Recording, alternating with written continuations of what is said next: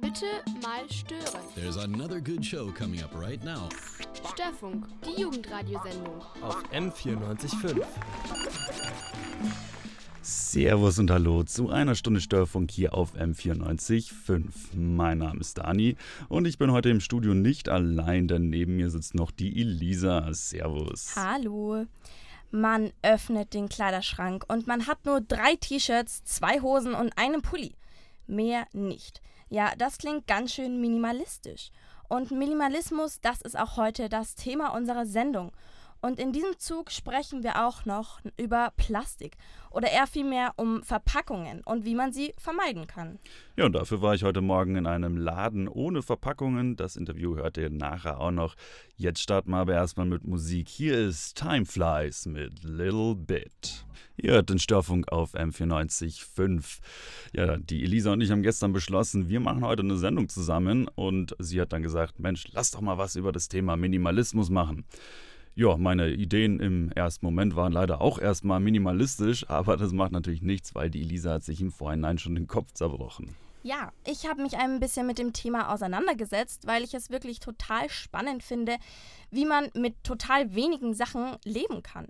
Ich selbst würde eigentlich auch gerne minimalistisch leben, einfach weniger Sachen haben, ähm, aber ich muss ehrlich, ehrlich sein, ich habe es bis jetzt noch nicht geschafft. Aber ich versuche immer noch, ähm, oder ich versuche es schon, weniger zu kaufen und auch zu, ja, auch zu schauen, was ich kaufe. Minimalismus an sich bedeutet das bewusste Einschränken auf ein Minimum, also auch nur auf das Nötigste. Und es gibt so viele verschiedene Bereiche, in denen man minimalistisch leben kann. Man muss es eigentlich nicht unbedingt Minimalismus nennen, man kann auch einfach Konsumverzicht oder einfach einfaches Leben sagen. Das Leben als Minimalist wird auch als eine Gegenbewegung zu der Konsumwelt beschrieben. Das fand ich wirklich total spannend, weil wir in so einer großen Konsumgesellschaft leben. Und ich finde es auch faszinierend, dass die Menschen sich da wirklich dagegen stellen und einfach ihr Ding machen und ja, mit wenig Sachen ihr Leben leben. Und wenn man minimalistisch lebt, dann besitzt man eigentlich nur das, was man liebt oder was man auch wirklich in seinem Leben, in seinem Alltag wirklich braucht. Als Beispiel zum Minimalismus gibt es den Minimalismus im Kleiderschrank. Also, dass man nur beispielsweise wenige T-Shirts hat ähm, oder ja, und dann nicht den ganzen Kleiderschrank voll hat mit Dingen, die man eigentlich eh nicht anzieht. Ja, und mit den ganzen Gedanken im Kopf hat sich dann die Luise aus unserer Redaktion mal ein Mikrofon geschnappt und ist rausgegangen aus unserem Studio, um mal abzuchecken, ähm, was ist denn Minimalismus für die Leute da draußen? Und da kam dann das bei raus. Oder verzichtest du denn in deinem Leben? Ich versuche öfter mal auf ähm, ja, sowas wie Alkohol öfter mal zu verzichten, um äh, sich gesund zu halten. Und ansonsten fehlt es mir eigentlich an nichts. Auf Geld, um mehr Freizeit zu haben auf nicht so viel. Ich, ähm, ich weiß nicht, ob das Verzicht ist. Ich mache die Sachen, die mir Spaß machen und äh, die mir und anderen Leuten helfen. Ich verzichte auf zum Beispiel rassistische Sachen oder sowas. Also sowas ist natürlich schon ziemlich wichtig und selbstverständlich. Puh, häufiger aufs Auto fahren. Ähm, leider auf viel Freizeit. Momentan.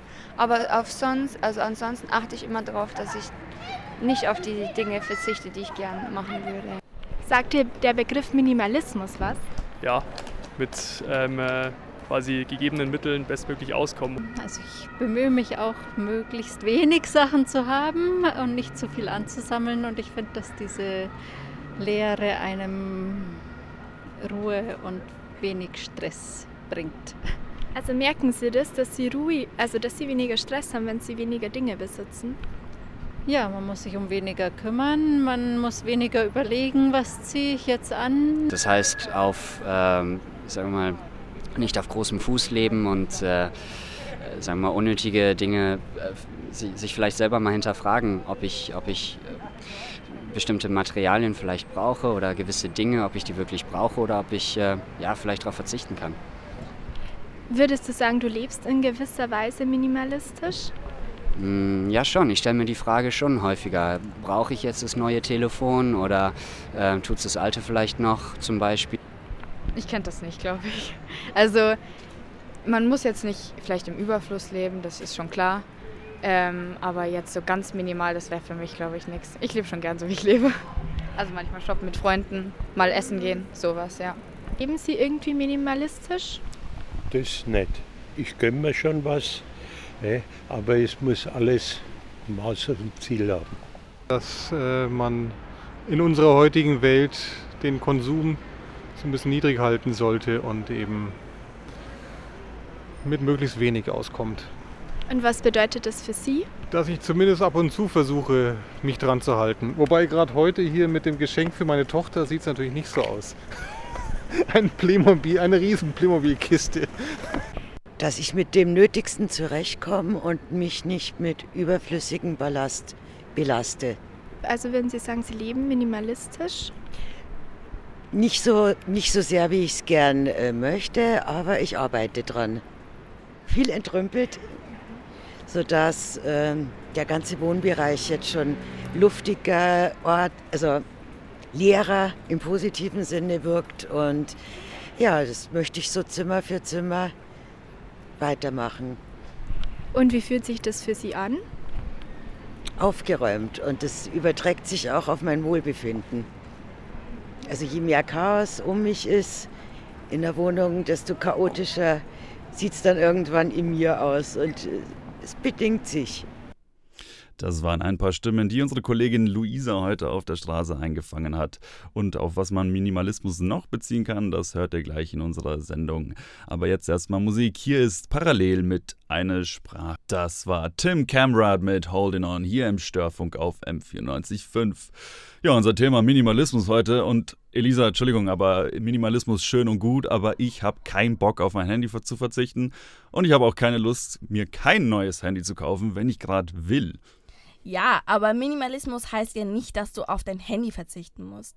Minimalismus ist in so, so vielen Bereichen vertreten, wo wir es eigentlich noch gar nicht wissen und auch gar nicht so wirklich sehen. Also nicht bewusst sehen. Ähm, also es ist nicht nur ein Lebensstil, sondern zum Beispiel gibt es Minimalismus auch im Design. Im Bereich Design gibt es wirklich sehr, sehr, sehr, sehr viele Dinge, die minimalistisch gebaut werden. Zum Beispiel Tische oder auch unsere Handys. Ist euch schon mal aufgefallen, dass viele Handys in ihrem Design möglichst schlicht sind? Und ja, das ist dann auch eine Art von Minimalismus. Und auch bei solchen Sachen sieht man eben auch wieder, dass minimalistisch richtig vielfältig sein kann. Ja, die meisten Menschen, die bewusst minimalistisch leben, machen das ja, um sich das auf das Wichtigere in ihrem Leben konzentrieren zu können, um dann ihre Träume verwirklichen zu können. Und äh, wir haben dann einfach mal in unserer Redaktion nachgefragt, gibt es hier eigentlich jemanden, von dem wir es noch gar nicht wussten, dass der oder die minimalistisch lebt? Und tatsächlich hat sich da jemand gemeldet, und zwar die Maggie. Jetzt konnte man leider nicht äh, face-to-face quasi mit ihr reden, weil die Maggie gerade in Birmingham ist. Und deswegen hat die Elisa mal mit ihr telefoniert und sie mal gefragt, was Minimalismus in ihren Augen ist. Ich denke da immer dran, einfach wenige Sachen zu haben wenn ich über Minimalismus spreche, weil das irgendwie bei mir der Minimalismus ist und ähm, darauf zu achten, eben nicht irgendwie unnötiges Zeug zu haben, sondern sich mal so zusammenfassen. Mhm. Und du lebst ja auch selbst minimalistisch. Ähm, wie hat es denn angefangen? Also seit wann lebst du minimalistisch? Also ich bin ins Ausland gezogen, um zu studieren. Und da war die Frage, wie viel will ich mitnehmen, was will ich mitnehmen und ich musste mich halt irgendwie entscheiden. Äh, und dann habe ich mir gedacht, ja okay, dann, dann nehme ich einfach nur das Wichtigste mit und wenn ich noch was brauche, dann kaufe ich es dazu. Aber man hat ja als Student nicht so viel Geld und dann ist es irgendwie aus sich selbst gekommen, dass ich jetzt sehr minimalistisch lebe. Auf was beziehst du den Minimalismus? Also nur auf deine Klamotten, deine Schminke oder? Vor allem mehr auf Klamotten, würde ich mal sagen. Ich habe jetzt nicht so viele äh, Kleidungsstücke hier da. Aber auch Teller oder sowas. Ich habe eigentlich nur drei Teller. Also einen tiefen Teller, einen großen normalen Teller und dann noch so einen Suppenteller und das war's. Und dann Gabel, Messer. Mehr brauche ich nicht. Und wenn ich jemanden einlade, dann steht immer damit dabei, ja, könntest du vielleicht auch deinen eigenen Teller mitnehmen? Mhm. Ich habe nicht so viele. ja, aber du hast vollkommen recht, mehr braucht man ja eigentlich gar nicht zum Leben. Ist dein Leben dadurch einfacher geworden? Ja, also vor allem muss ich mir nicht so viel Gedanken machen, wenn ich jetzt irgendwo umziehe oder mal die Wohnung wechsle, weil das in England die Studenten jedes Jahr machen müssen. Mhm. Ähm, wo ich jetzt alles irgendwo verstauen muss. Also da habe ich nur drei so mittelgroße Boxen in die alles reinpasst und dann noch das Wichtigste, womit ich reise, also zurück nach Deutschland. Und das war's. Und da kann ich ein paar Freunde fragen. Der eine nimmt diese Box, der andere nimmt die andere Box. Und dann bin ich erstmal gut für den Sommer und muss mir nicht so viele Gedanken machen, wo ich jetzt alles verstaue. Aber in meinem Alltag, alles, was ich brauche, habe ich. Und ich finde, ähm, dann habe ich auch nicht so viele Dinge, die mich ablenken. Wenn ich zum Beispiel zurückdenke, als ich mein Abitur gemacht habe, da hatte ich sehr viel Zeugs irgendwie rumstehen irgendwelche Bücher und auf einmal waren die halt viel interessanter, als fürs Abi zu lernen. Und hier ist das halt nicht mehr so der Fall und ich kann mich irgendwie besser konzentrieren. Das war Maggie aus unserer Redaktion. Sie selbst lebt ein minimalistisches Leben, sagt sie. Viele Menschen, die ein minimalistisches, ein minimalistisches Leben leben, versuchen auch in ihrem Alltag möglichst auf Plastik zu verzichten. Und was das alles miteinander zu tun hat, das erfahrt ihr gleich hier im Störfunk auf M945. Hier ist Woke Up in Bangkok von Depend. Das war gestört aber geil mit Be Mine Now hier auf M945. Ihr hört den Störfunk. Man schiebt den Einkaufswagen in den Laden rein. Er ist leer. Man geht wieder raus und der Wagen ist voll mit Zeugs, was man brauchen kann und natürlich auch mit Essen. Ähm, ja, aber was auch noch mit dabei ist, ist ganz schön viel Plastik. Ja, Plastik, Plastik, das gibt's überall, bis auf in Läden, wo gezielt auf Verpackungen verzichtet wird. Und wenn wir schon über Minimalismus reden, habe ich mir heute Morgen gedacht, weißt du was, gehst du einfach mal in einen Laden, der auf Verpackung verzichtet und schaust dir das an. Dann bin ich da die Schellingstraße entlang gegangen und da sind noch ein paar andere Läden und alle pompös in dem Sinne quasi äh, voller Text und Tafeln und bunt und Zeug und dann sehe ich, ah, okay, jetzt komme ich zu dem Laden, wo ich hin will. Da war es nämlich schlicht. Da war nicht viel, da war einfach nur ein Schild, hier sagen wir da, fertig, dann gehe ich rein. Ähm, und es ist wunderschön. Wirkt erstmal wie so, eine, wie so ein alter Tante-Emma-Laden. Auf der rechten Seite ist eine kleine Kaffeeecke und ansonsten wird alles dominiert von äh, Spendern. Ähm, und zwar Spendern, so große Glasbottiche, wo dann allerhand Zeug drin ist, Haferflocken, Kaffee, Nudeln, Zeug. Ähm, und da kann man das sich in seine eigenen Behälter Behälter reinfüllen. Und ähm, genau, und dann habe ich mich mal mit der Gründerin, der Hanna, drüber unterhalten, äh, über ihren Laden, genau. Wenn jetzt hier jemand reinkommt, wie du sagst, was muss er denn mitnehmen? Was braucht man hier zum Einkaufen? Also es schadet sicher nicht, wenn man ein paar eigene Behälter dabei hat. So ganz klassisch der, der Jutebeutel oder der Baumwollbeutel oder ein Rucksack, einfach wo man seine Einkäufe schon mal einpackt. Und dann eben äh, Brotzeitdosen oder Baumwollbeutel, Papiertüten, die man noch zu Hause hat, einfach saubere Behältnisse, in die man seinen Einkauf dann einfüllen kann. Wenn ich jetzt nichts dabei habe, äh, ist es 5 vor 8, 5 vor 7 bei euch ja. ähm, und ich will unbedingt noch was haben, hättet ihr dann irgendwie auch zur Not eine Plastiktüte für mich? Hm, eine Plastiktüte hätten wir nicht, aber wir haben auf jeden Fall unser sogenanntes Notfalltütchen. Das ist ein Papiertütchen. Ähm, und wir haben auch Kaufbehälter hier. Also. Äh, ganz ohne Verpackung wird es natürlich bestimmt auch nicht gehen. Wie viel Verpackung bleibt dann am Ende des Tages übrig? Das kommt so ein bisschen drauf an. Also wir haben äh, bestimmte Produkte, die wir mangels Alternative zum Beispiel aus dem Einwegglas verkaufen. Das ist so ein Umweg, den wir gehen für zum Beispiel Produkte wie Tomatensugo oder auch Wein. Ähm, und dann, wie viel Verpackung bei uns als Laden übrig bleibt. Wir beziehen in der Regel im Großgebinde. Wir achten darauf, dass die Papiergebinde aus äh, Kraftpapier sind. Das heißt, da bleibt tatsächlich kaum mehr was übrig. Wir haben eine winzig, ich glaube, wir haben die kleinste Größe an Mülltonne, die man bei den AWM bestellen kann. genau. Und wo sind dann die Grenzen bei so einem Konzept? Ähm, was kann ich hier nicht kaufen? Das ist, glaube ich, auch immer so ein bisschen abhängig von den Kapazitäten, die man als Laden so hat. Also wir haben unsere Grenze gezogen äh, bei äh, frische Produkten wie jetzt Käse, äh, oder auch äh, Wurst, sowas gibt es hier nicht. Es gibt keine offenen Milchprodukte. Wir gehen da über das Pfandsystem. Das heißt, man kann Milch oder auch Joghurt und auch Tofu ähm, im Pfandglas kaufen und es wieder abgeben und sozusagen dem zurück ins System führen. Aber wir haben das nicht lose hier. Also das würde zum Beispiel bei uns den Rahmen sprengen. Wir haben einfach nicht die räumliche Möglichkeit. Jetzt habe ich gesehen, dass man hier Zahnpasta-Pillen kaufen kann, die man dann zerkaut und mit der Zahnbürste bürstelt. Mhm. Und für mich persönlich wirkte das so ein bisschen, uh, hätte ich jetzt irgendwie nicht so Lust drauf. Bedeutet so ein Konzept auch irgendwo eine Komforteinbuße? Ja, das ganz sicher für einige. Ich meine, das ist ja so was sehr Individuelles auch. Was ist Komfort?